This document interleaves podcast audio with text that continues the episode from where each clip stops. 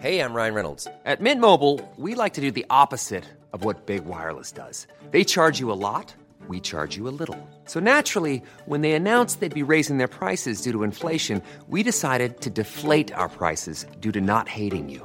That's right. We're cutting the price of Mint Unlimited from thirty dollars a month to just fifteen dollars a month. Give it a try at mintmobile.com slash switch. forty-five dollars up front for three months plus taxes and fees. Promo rate for new customers for limited time. Unlimited more than forty gigabytes per month slows. Full terms at mint mobile dot com.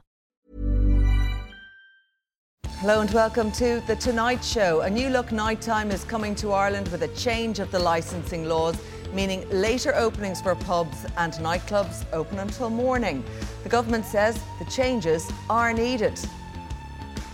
I don't think the current situation where everyone empties out onto the streets at roughly the same time uh, is good, and this will result in more staggered um, nights. The Irish Nurses and Midwives Organisation says hospital overcrowding has hit a new record for twenty twenty-two. I'll speak to the Minister for Health, Stephen Donnelly. You can join the conversation online with your comments and your questions on the hashtag Tonight V M T V.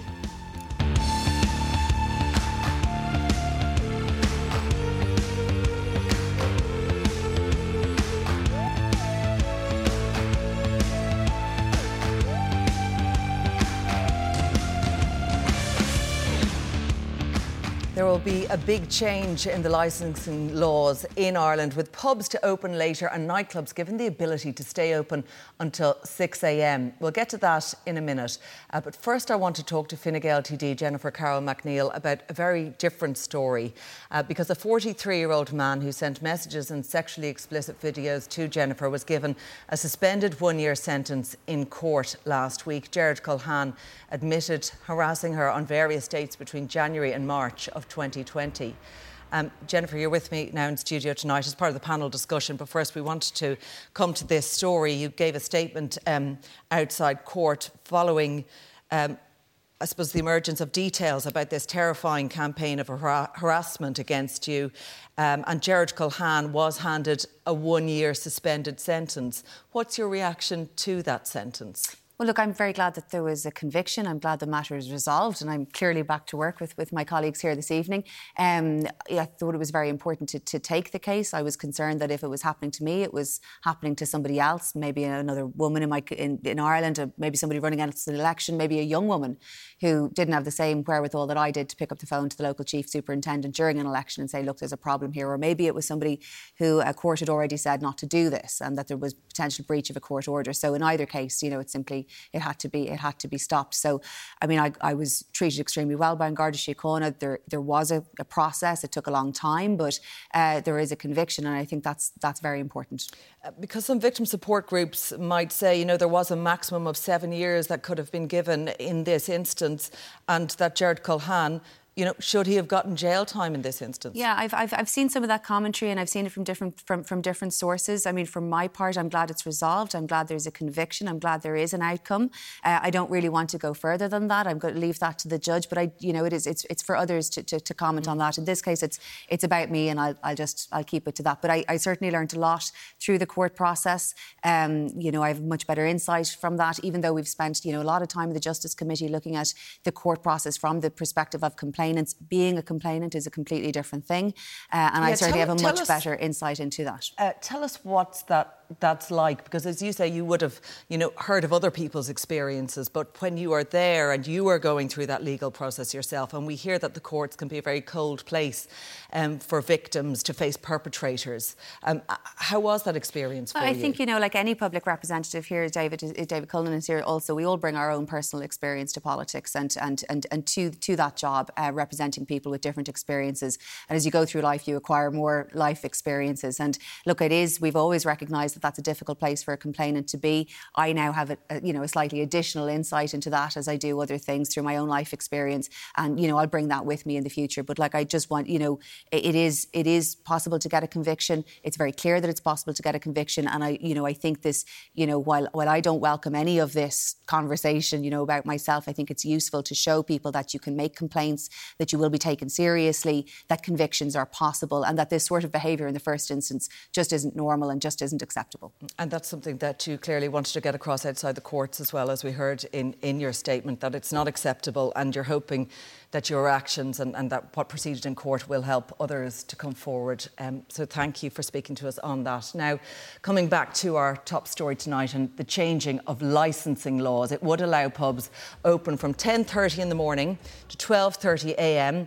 seven days a week, while nightclubs would not have to close until six a.m. Now, it's expected to be enacted next year if the legislation is passed by the Oireachtas.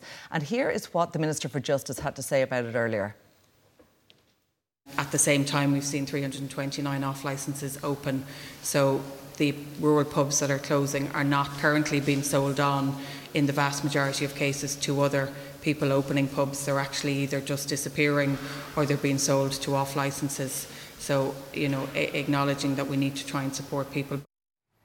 Well, Fine Gael T D Jennifer Carroll MacNeill is with me, as is Sinn Féin T D David Cullinane, Craig Hughes, political correspondent for the Irish Daily Mail, and Sheila Gilheany, the C E O at Alcohol Action Ireland.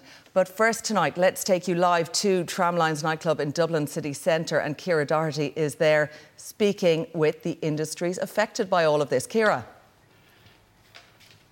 Yes, thank you, Claire. I am joined by Ian Redmond, who is the owner of Tramline, a nightclub, as you say, and music venue in Dublin City Centre, and also by D J Sunil Sharp, who has also spearheaded the Give Us the Night campaign. You're both very welcome to the programme. Uh, Ian, why has this change, or these proposed changes, why have they been so warmly welcomed by your industry?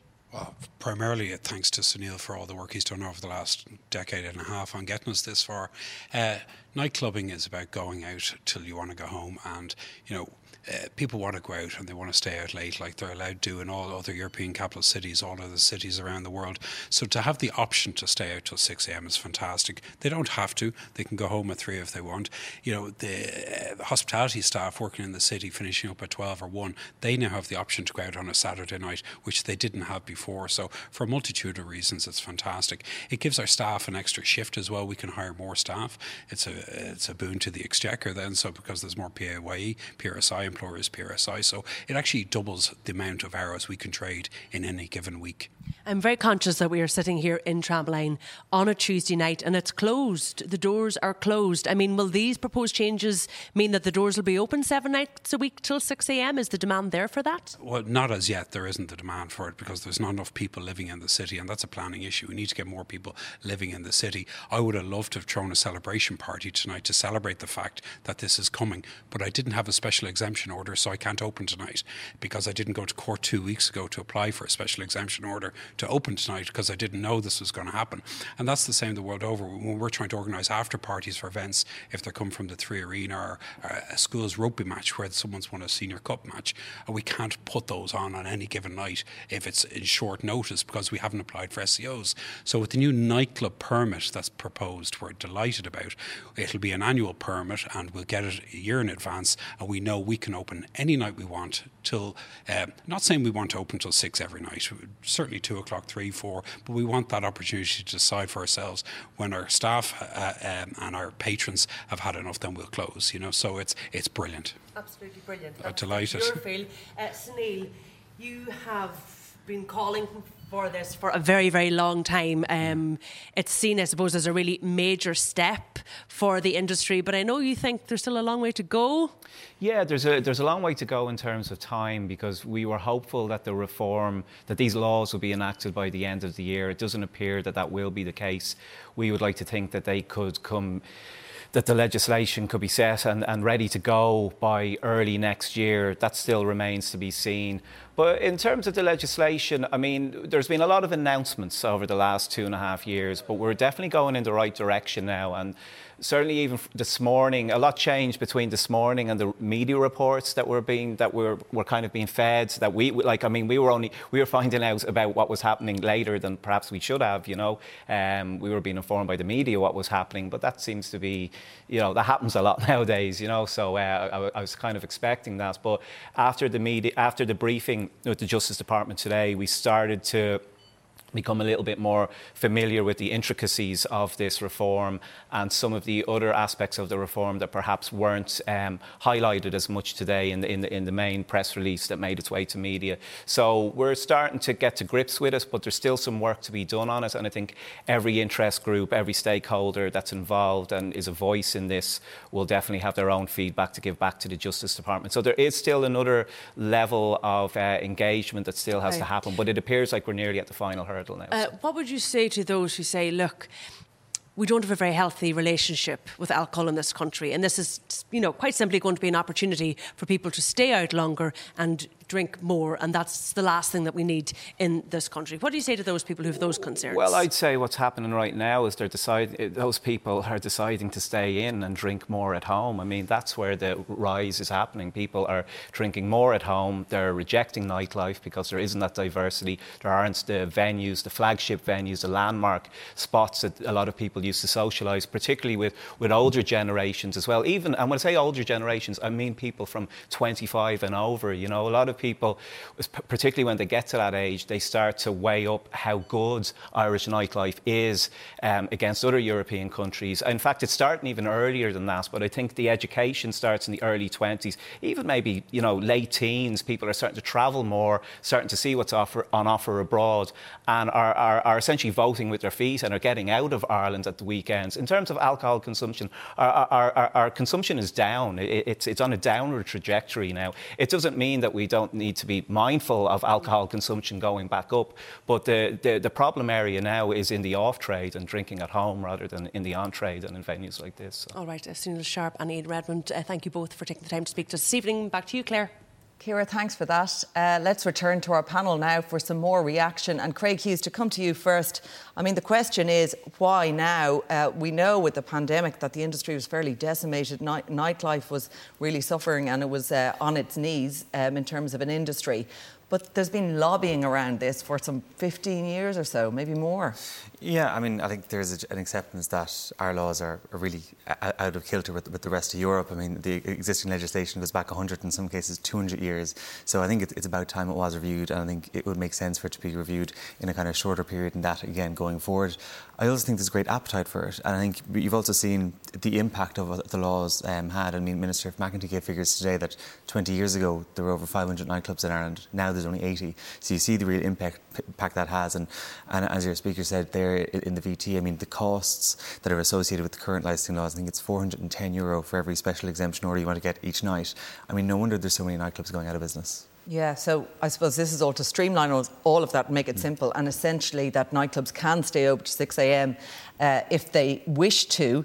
Um, Sheila Gilheany, just to get your view on this, I suppose you're from Alcohol Action Ireland. In the name is is to take action on, on, on curbing alcohol use or drinking responsibly. So there's a lot of fanfare around this announcement today. Uh, what are your views on it?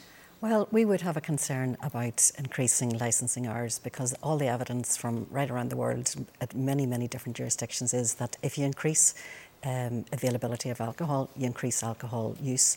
And as you increase alcohol use, you get more harms from it. And uh, we, we can certainly see that um, from a licensing hours perspective, the longer that uh, premises are open for, the more harm there is, and there's many studies that, w- that would show that. What about what we were hearing um, uh, from Sunil there, um, who was speaking to Ciara about the, the impact on the industry and all of that, saying what's actually happening is a lot of people are drinking at home because they can't stay out late, they can't stay out to all hours, they're curtailed in essence on what they can do on a night out, so they're drinking more at home. We know it's cheaper to drink at home as well, and that that's what's, you know, sparking problems around some of these, you know, major issues, increased levels of violence, domestic violence, and all of these things that you're rightly concerned about. Uh, absolutely. And I mean, certainly we do have a concern about cheap alcohol that's available, you, you know, through supermarkets and whatever. So I, I, I do agree with that. And I do agree that actually it is better to be in a, in a more controlled environment. But I come back to the evidence is that the longer that you have for opening hours, the more harm that you would see. You certainly won't find anybody, you know, working in the health service, working in E Ds, working, you know, like at the coal face of actually dealing with alcohol harm, who's saying, we think this is a good idea. And in fact, actually, if you ask around the country, I just saw a poll earlier on there today, you know, um, actually there's there's fairly widespread concern about this. Um, we also know from other, you know, there's polling data there just today saying something like forty-six percent of people are, are opposed to it. But we know already that people feel quite unsafe uh, on the streets um, right. here in Ireland. Okay. And I think that's an important thing to take into account. Yeah. What about what Sheila has to say there, that people, you know, already maybe there is that feeling of a lack of safety on our streets. We talk about that all, all of the time. And then we know we have this problem with alcohol in the country as well. So where does this new legislation fit into all of that, Jennifer? Can well, you of, see the concerns of groups like Alcohol Action Ireland, where they're coming from? One of the reasons that we have difficulty is everybody leaving late night bars at the same time, exactly, instead of in a more staggered way over the night, in a more natural way over the night, which of course leads to public order problems with everybody coming out at the same time, also leads to significant transport issues. And I think, you know, there's a lot of focus on nightclubs and staying open till six a.m. I think in reality that's going to be a much smaller part of this. This is really about streamlining the process generally across the country, making it easier to make applications, making the uh, the opening hours for pubs streamlined across the country.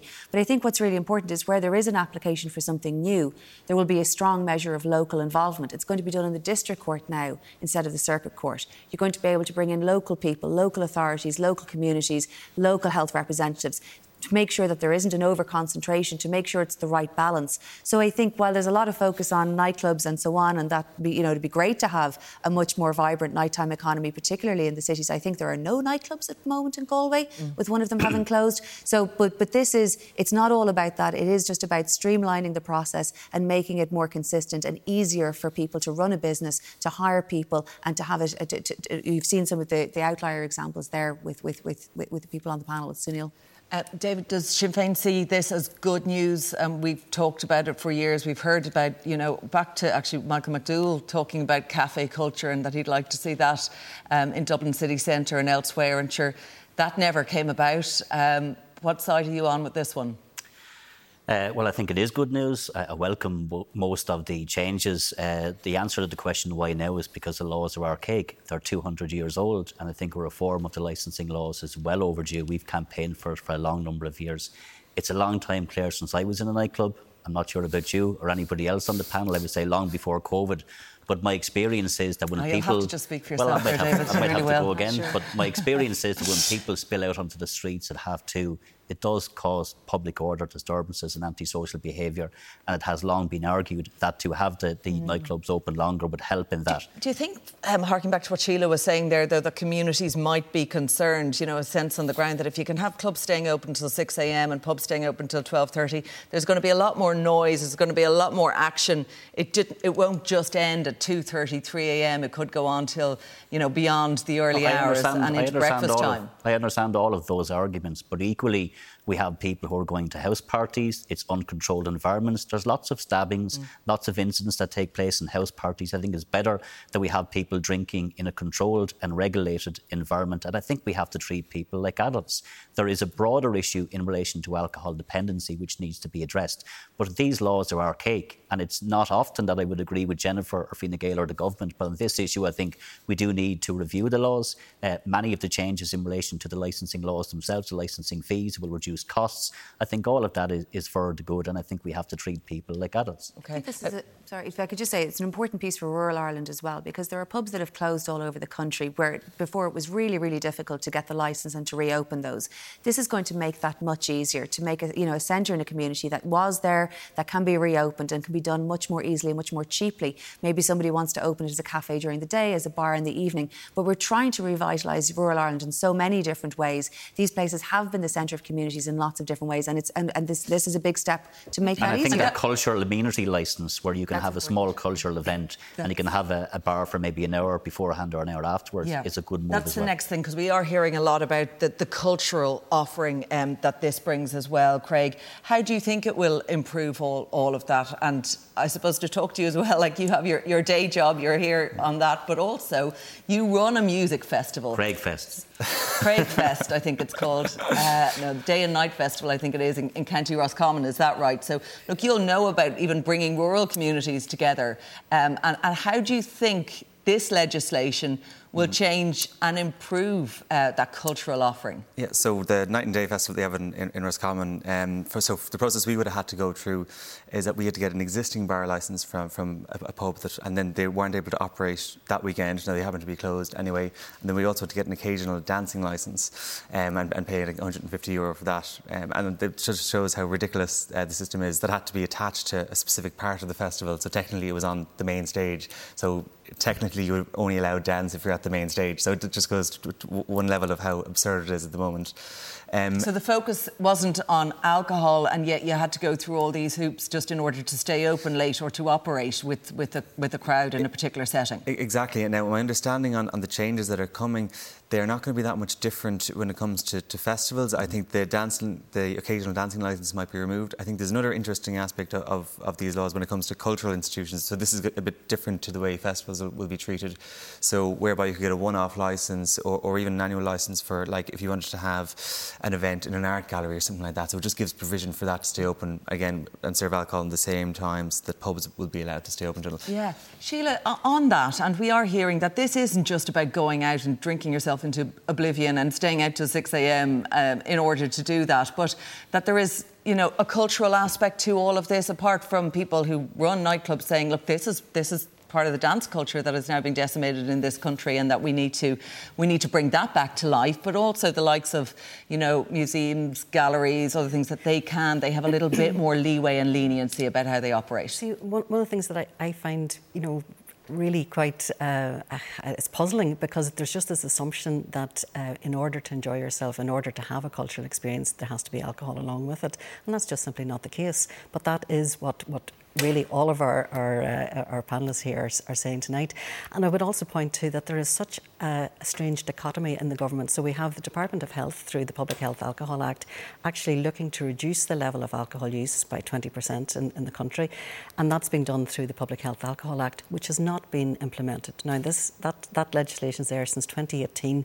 We have a long way to go before it's actually fully implemented, particularly around uh, the advertising of alcohol and the marketing of it. So that's one element end of the government. And then the other end over here in the Department of Justice are saying, liberalise things, make alcohol more widely available, make many more spaces available for alcohol. And there's just a complete mismatch. And what we would be saying is we really need to have a central agency within the heart of government that actually looks at all aspects of alcohol. Mm-hmm. So you I don't have these strange the mismatches uh, of, in policy. And, and on top of that, I think we really need to Um, gather the data properly and really measure if we're going to introduce, you know, changes that are, that are being proposed. Talk about the impact that those changes yes. will have. Yeah, and I think yes. just on, on that point, this will work its way through the Justice Committee of the Oireachtas. I think all of those legitimate concerns that Sheila has raised will obviously be debated. I think we have to hear from mm-hmm. all voices, all stakeholders. There is a balance to be struck.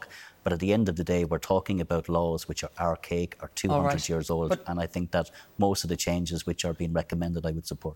Um, To respond to what Sheila has to say, Jennifer, about, you know, what looks like double standards, that you're, you know, in action um, as, as as groups who would, you know, look for more action on, you know, alcohol reducing harm campaigns yeah. versus liberalising it all and opening, having a, a drinking free for all. But I think what we're trying to say, you know, I, I don't agree that they're competing. What we're trying to do is create regulated environments. And there are shops all over the country that people have seen have, have at their own cost, put up huge segregated areas to make alcohol less available, less visible um, within shops. And, and, and that is being implemented right across. It will change off-licence hours as well, because they're going yeah, to be small, yes, in a in a small way. But, but what we have and... in with the with provision for for this is creating more regulated spaces where you have to have you, you know you have to get a license, you have to renew that on an annual basis, you have to be of good character. It can be enforced by the Gardaí. There's much stronger enforcement mechanisms for people who are not managing this properly. But what we have at the moment is a completely unregulated drinking culture where we have incentivised people to stay at home. Now, COVID didn't help that, mm. frankly. But we don't create different spaces. I mean, I don't agree that, you know, we, we were control it, you know, we're trying to incentivise alcohol everywhere. It would be lovely to go to a cultural event and have the adult choice as to whether to have a glass of wine or not. I can stay at home. Ready to pop the question? The jewelers at Blue Nile dot com have got sparkle down to a science with beautiful lab-grown diamonds worthy of your most brilliant moments. Their lab-grown diamonds are independently graded and guaranteed identical to natural diamonds, and they're ready to ship to your door. Go to Blue Nile dot com and use promo code LISTEN to get fifty dollars off your purchase of five hundred dollars or more. That's code LISTEN at Blue Nile dot com for fifty dollars off. Blue Nile dot com, code LISTEN. Burrow is a furniture company known for timeless design and thoughtful construction, and free shipping, and that extends to their outdoor collection. Their outdoor furniture is built to withstand the elements, featuring rust-proof stainless steel hardware, weather-ready teak, and quick-dry foam cushions. For Memorial Day, get fifteen percent off your Burrow purchase at burrow dot com slash ACAST and up to twenty-five percent off outdoor. That's up to twenty-five percent off outdoor furniture at burrow dot com slash ACAST.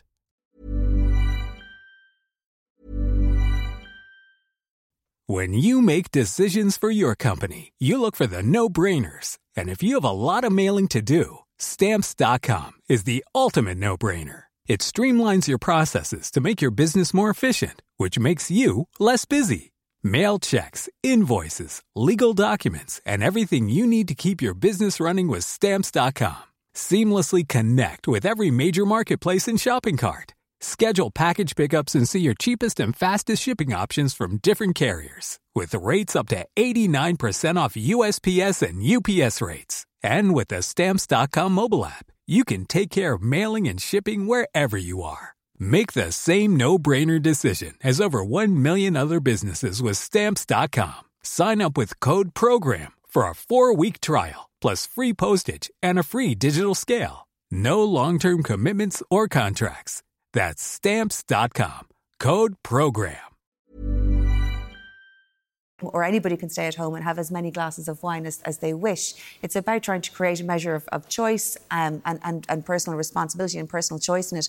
But what we have at the moment is too unregulated, and we have very little way of gathering data in relation to that. And we're trying to get the balance right to make it more streamlined, but also encourage people into more regulated, okay. safe environments. Craig, with all of this, you know, there will be many people who say, this is great, that's brilliant, I can go out, and businesses saying that this will save us, but there is extra resourcing that's required if you're going to stay open to six a.m, like in the area of public transport, um, ensuring that there are taxis there for everyone, um, increase Garda presence for some, you know, communities next to nightclubs, next to late-night venues. Yeah, I mean, this was put to Minister McEntee earlier, um, and, and she was saying that the Gardaí are saying that the biggest issue is when there's uh, large large crowds gathering at once, and to disperse that would help. I think, you know, I, I lived in Berlin for a while, where this, we're looking towards a Berlin model, and I think it's the big elephant in the room here is that, you know, a city like Berlin has, has excellent public transport. You know, at, at the moment, not only can you not get public transport home at night, you can't even get a taxi if you want to. So it is very difficult to see how how uh, how, how you put the cart before the horse on this one. I got a taxi coming out to the studio, and the taxi driver was making the point that uh, the worst nightmare for them is everybody spilling out onto the street at the same time. Mm. So having staggered opening hours or people coming out at different times is actually best for, for that sector. Yeah. There are challenges for staff. I would accept that as well. So all of these issues will have to be talked through. There has to mm-hmm. be engagement with trade unions and stakeholders, and I think all of that will be done as part of that uh, process as this works its way through but the Gen- Oireachtas. Yeah, Jennifer, on the issue of, say, aside from taxis, public transport, we don't have twenty-four hour public transport in this country. No. So if people want to go out and stay out, it's not necessarily easy to get home after that night out. That's right. We don't, and we should. Particularly in the cities, and I don't disagree with you on that, but that doesn't mean that we don't make these changes where we st- we get people coming out in a more controlled way over a long period of time between midnight and six a.m. instead of everyone. Do you expect to see the Department of Transport coming in and saying, right, well, look, now that yeah. we are making these licensing law changes, we're going to... I think that needs to happen anyway, to be honest with you. There's people working in different ways who, yeah. who need to access that. They're not codependent, but that has to happen anyway. But I think that taking the pressure off everybody coming out, or the large body of people coming out at the same time, maybe before they're ready to, uh, and having to get a taxi or trying to get on a train or, you know, a bus at the same time, Nightlink or whatever, doesn't work.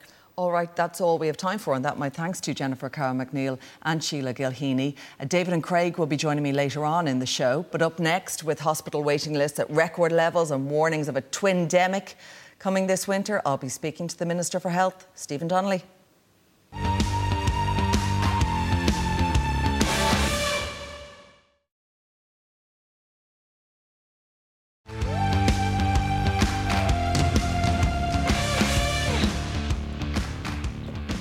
You're very welcome back. I'm joined now by the Minister for Health, Stephen Donnelly. Minister, very welcome along to the programme tonight. Thanks, Claire. Um, just, we were discussing about the changing licensing laws and what's uh, due to be enacted in the new year.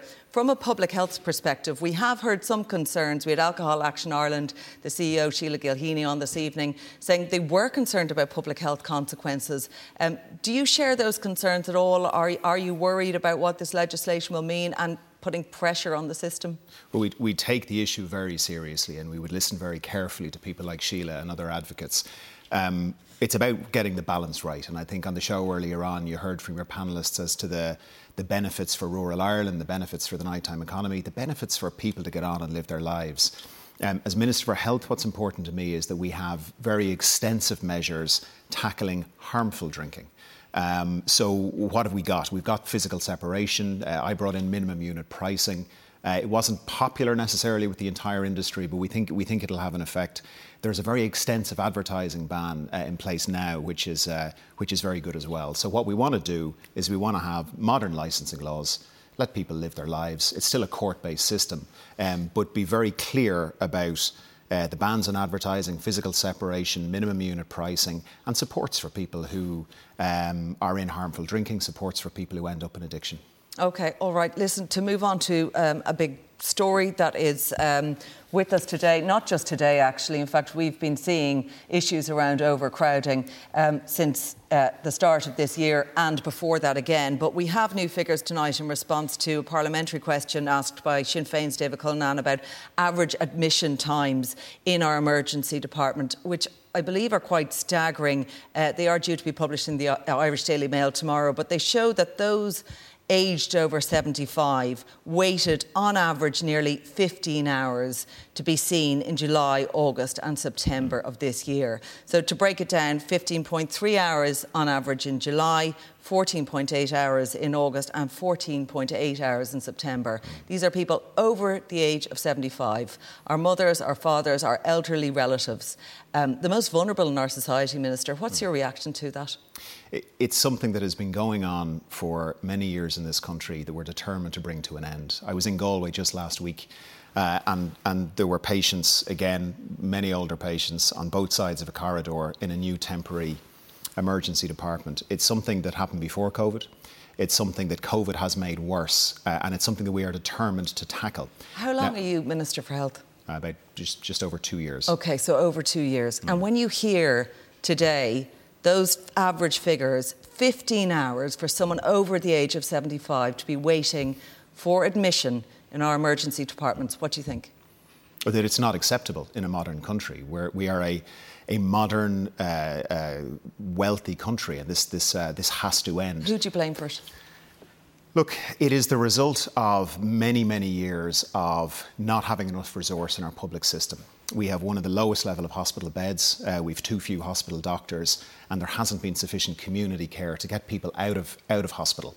Because while the focus is on emergency departments, actually the solutions to the emergency departments lie in keeping people well at home and then getting people into the hospital and then discharged. So what are we doing? Over the last two years, uh, we've added record capacity. So by the end of the year, we'll have added uh, about one thousand extra hospital beds, probably about seventeen thousand extra staff, Uh, an entire new community care system. So we're building capacity. So we shouldn't have those situations where elderly people are waiting over fifteen hours when they go to our emergency department to be seen. Oh, we can't have. We can't have. And but it, we it, do have. Uh, we do, and it has to come to an end. Now, if it wasn't for COVID, the problem we have is that whilst we've added record capacity, record staff, record beds, record diagnostics, while we've done all of those things, we still have four to five hundred COVID patients every day. So as quickly as we are adding capacity, um, unfortunately, the care needs of COVID are soaking so up we, that capacity. So we essentially, you can't keep up. Um, I'm just thinking of what the I N M O have come out and said today. We've seen a twenty-seven percent increase of patients on trolleys in the last week. Today we had a new October record, uh, Minister, of six hundred sixty-nine patients on trolleys, mm. more in a single day in October than any previous uh, year over the past decade. Mm. And with that, You know, nurses are saying that we need to have capacity now in the private sector to come in and help with this. We saw it happening during COVID times, and there needs to be this really sharp focus now on recruitment and retention of nurses and midwives. And we need to cancel, actually, elective surgery, which is a sad indictment. But would you agree that that needs to happen when you see figures like that and we're in, uh, we're, we're not even seeing the true effects, potentially, of a twindemic? So certainly what I would agree with is we have to keep adding capacity and we have to modernise how we run our healthcare system.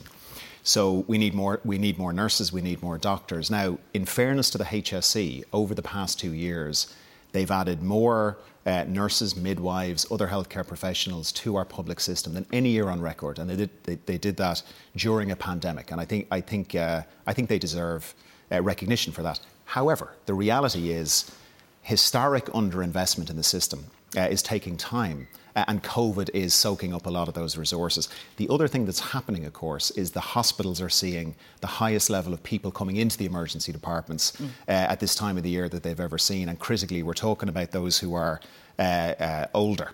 Uh, and they are coming in in record numbers, and they're coming in sicker and they're coming in more frail because of COVID. Do you think that all non-emergency elective care should be curtailed, as the I N M O is suggesting, at this point in the winter? Not at this point, but what, it, but what their call goes to is one of the real challenges we have. So we have two big challenges in healthcare, waiting lists and trolleys. And you, you can temporarily deal with one. You can temporarily deal with the trolley mm. uh, situation by cancelling elective care. But the moment you do that, people are waiting longer, the waiting lists go, go up, and the pressure builds on the system. So we have to try and tackle both at the same time. We have a winter plan in place that looks to hire an additional six hundred or six hundred or more people, and we have a very comprehensive. And how's that going?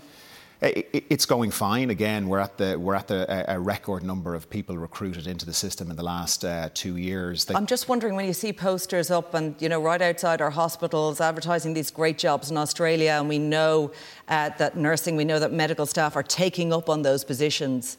And we know that recruitment is a critical issue. And it's not just the I N M O saying that, it's the I M O, it's doctors, it's, you know, we're hearing that right across the board as a problem. That's why I'm wondering, when you say, you know, it's going, it's going okay, how is it going okay? It's going okay because the H S E have just had the two biggest years of recruitment they've ever had since the H S E was set up. So we can look at it in two ways. We can look at it and say more needs to be done, and it does. And we sanctioned about eleven thousand five hundred extra staff this year. Uh, we know we need more nurses. We know we need more G Ps. We know we need more uh, hospital consultants.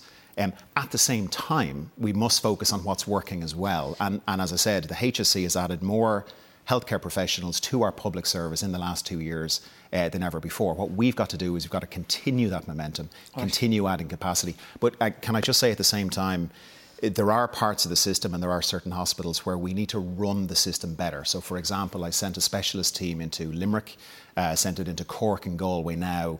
Uh, they are making improvements. They're seeing patients discharged out of uh, hospital quicker, which frees up beds in the All hospital right. to take people off trolleys. OK, uh, you mentioned G P care there, and I know the budget made big promises around extending G P care to more than four hundred thousand additional patients. Now, people will see that headline and be really happy to hear about it. But then they try ringing up and making an appointment with their family doctor, and they can't get one today, they can't get one in three days' time, and they may have to wait next week to get that appointment. Is that sort of the sacrifice here, that if you're offering extra medical cards and you're saying, you know, yes, we can offer it to more children um, as you wish to do, under sixes, under sevens as well, then lower your expectations and expect to wait a week to see your doctor? No, not at all. So we're doing two things at the same time. We are dramatically reducing the costs for patients. Uh, and between uh, six and seven-year-olds, which we're bringing in this calendar year, and moving up to the median income uh, next year, um, we're going to provide about five hundred thousand men, women and children with G P cards. Yes, and now, I've mentioned G- that. And G Ps, people will be happy to hear about they are, that. They are. What about G Ps? They're not happy to hear about that. They say they're overworked, this is all politically motivated, and it's simply not workable. The system's going to break. The, the, the G Ps have referenced the fact that we need to add capacity to general practice, and, and we do and we are. So uh, we're increasing the number of college places and training places. So back in two thousand nine, there were one hundred twenty G Ps in training and in in uh, in any given year. There's now nearly two hundred sixty, so a big increase. Uh, we're adding more practice nurses. We're adding a lot more funding. So compared to just three years ago, we're spending forty percent more in general practice. And then if I could just say the final thing is we're adding an awful lot of services for G Ps. So they now have access to hospital consultants, primary care teams, diagnostics, uh, specialist we, older persons teams that, see, that they never had before. Are we going to see more advanced nurse practitioners in practices? Are yeah. we going to see short-term? Because it sounds great training up doctors, and that, that that's good to see. This isn't going to help the situation when you're making announcements about additional medical cards and more people mm. getting into the system, and people can't even go and see a doctor in their own home county. Uh, they have to, you know, cross county borders in order to see a G P. That that's not going to help them short term this winter. It, well, what, what will help is is G P care being free for them, which means which means the, the financial barriers are gone, will, will be removed. But what we not are if doing, you can't see your family, not, not if you can't get to a doctor. No, of course. So what we're doing is we're we're investing very heavily in general practice. Um, the twenty eighteen capacity review suggested we need about forty percent more G Ps uh, by, I think, twenty thirty-one. But critically, as you point out, it said we need about ninety percent more practice nurses. That's one of the big areas of investment. OK, a couple of questions um, from our viewers, because we did ask people just to, to get in touch with us because uh, they knew you were coming on the programme tonight, Minister. Uh, Christine Losher, actually, Professor of Immunology at D C U, um, saying, why don't you make the flu vaccine free for everyone? We talk about this fear of a, of a twindemic coming on stream. More people will get it if it's free, and this will help the situation in our hospitals this winter. It, it's a good question, and I think it's something we can look at in the future. It is free for a lot of people, so any of your viewers tonight can look. Uh, there's age groups, children, older people, and then there's a very, very long list of underlying conditions people might have. Uh, Why which, not for everyone, for, though? For, Would that not make it easier all round and in, encourage and incentivise everyone to get it done and, in turn, help, you know, older, more vulnerable people in, in society? It's certainly something we can look at. It's not the recommendation I have right now. I got the flu vaccine myself earlier on today. Can I say... Did you though, pay for it? I did, yeah. Uh, but, but, but can I say that... Uh, As of today, we release figures that six hundred thousand people have now taken the uh, the flu vaccine. So can I thank all of your viewers who've taken it? And we were talking earlier on about uh, emergency departments. The single most uh, helpful thing that all of us can do this winter is get the flu vaccine and get the COVID vaccine. And we've had great progress in each. And I want to thank everyone who has stepped forward and got vaccinated. And, and just on the COVID vaccine, just in the last three weeks, which is the new bivalent uh, vaccine, the one for specifically for Omicron, uh, we've had a quarter of a million people in three weeks have taken it up. So there's an awful lot of people stepping forward. OK, on that one. Um, look, we know come December there's a reshuffle on the cards um, in government. Is this job that you're in now, is this a job you want to be in come the new year? What I can say is over the last two years, we've added record capacity, which we've talked about. We've also rolled out really important new services, like in women's healthcare. And, yeah. and, do, you and as, to, do you want and, to be well, in the job I'm, I'm from the new year? And, okay. and, and, and, and, and as we were saying, we're cutting costs for patients, right? So we're well on our way to our goal of universal healthcare. I would love the opportunity to finish that job, but ultimately that's a decision for the Taoiseach at okay, the end so of the year. Okay, so you, you'd like to stay on, because there is a sense, I suppose, that when it comes to Fianna Fáil ministries, there's housing and health, and they are seen as the poison chalices here. So if there was an opportunity for Fianna Fáil, to, for that to be moved on to Fine Gael, then there would be happy people within Fianna Fáil on that one. But you, you'd like to stay on in the role, is what it's you're been saying. The, it's been the, the, the, the, the greatest challenge, the greatest honour in my life. But can, can I just say...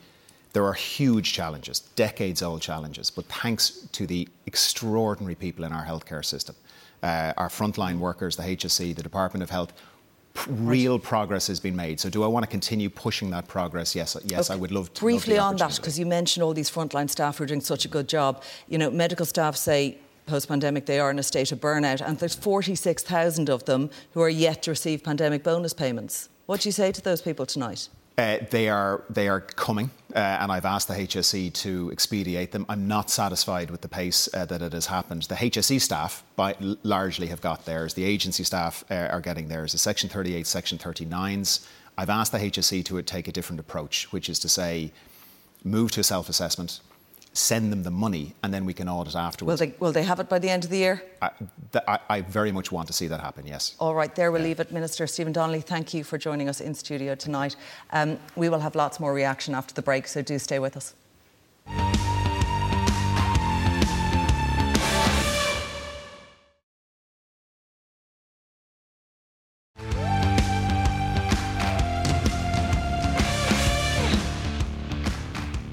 welcome back, and some news just reaching us this evening. And Gardaí are investigating a shooting incident in Tala earlier this evening. Shortly after six twenty p m, Gardaí were alerted to reports of shots fired in Dunamore Crescent, and a man in his thirties was treated at the scene for an apparent gunshot wound. He was taken to amb- by ambulance to Tala University Hospital, and his injuries are not thought to be life-threatening.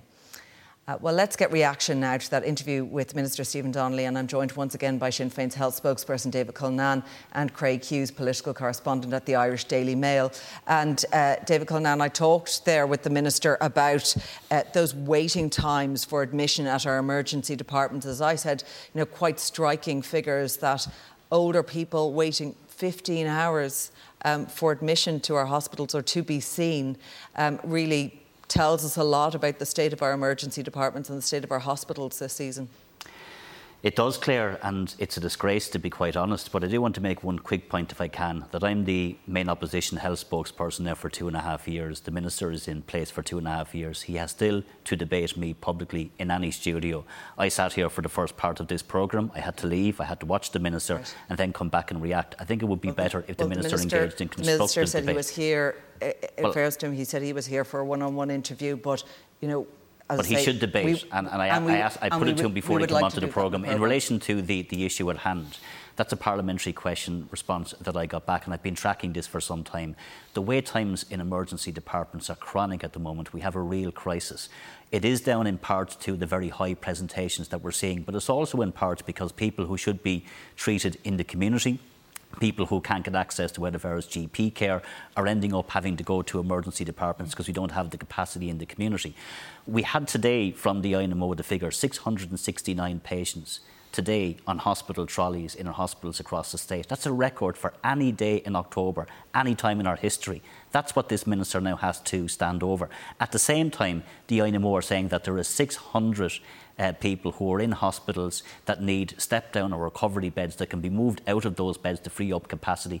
I spoke to Nursing Homes Ireland today and yesterday, the, the C E O, and I said, can your providers provide additional capacity in the short term? And these are private providers, but it would free up capacity. And do you believe and, them? And he says, do you yes, believe they can. The Department of, uh, of Health and the H S E have not explored these options? I, I do, because I put it to very senior officials in the Department of Health who I met over the last number of weeks, and they say that, yes, that's something that can be looked at. That's something that should have been looked at. And, and that's the problem. The Minister is presenting all of these plans that won't be delivered. For example, in terms of our emergency departments, he announced as part of the winter plan the hiring of fifty consultants in emergency departments. There is no chance, Claire, mm. that any of those, very few of those consultant posts will be in place for this winter.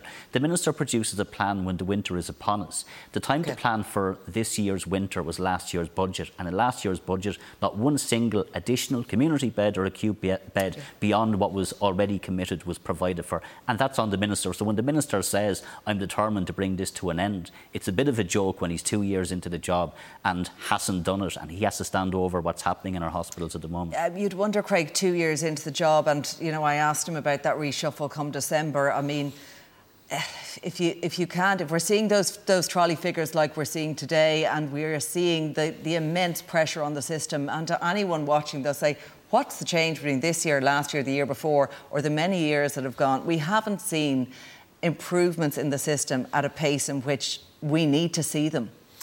Yes, and I think historically uh, the Department of Health has been a very difficult portfolio. I mean, it's for how long do we have to look back for us to have trolley crises every winter, overcrowding? It isn't a new phenomenon.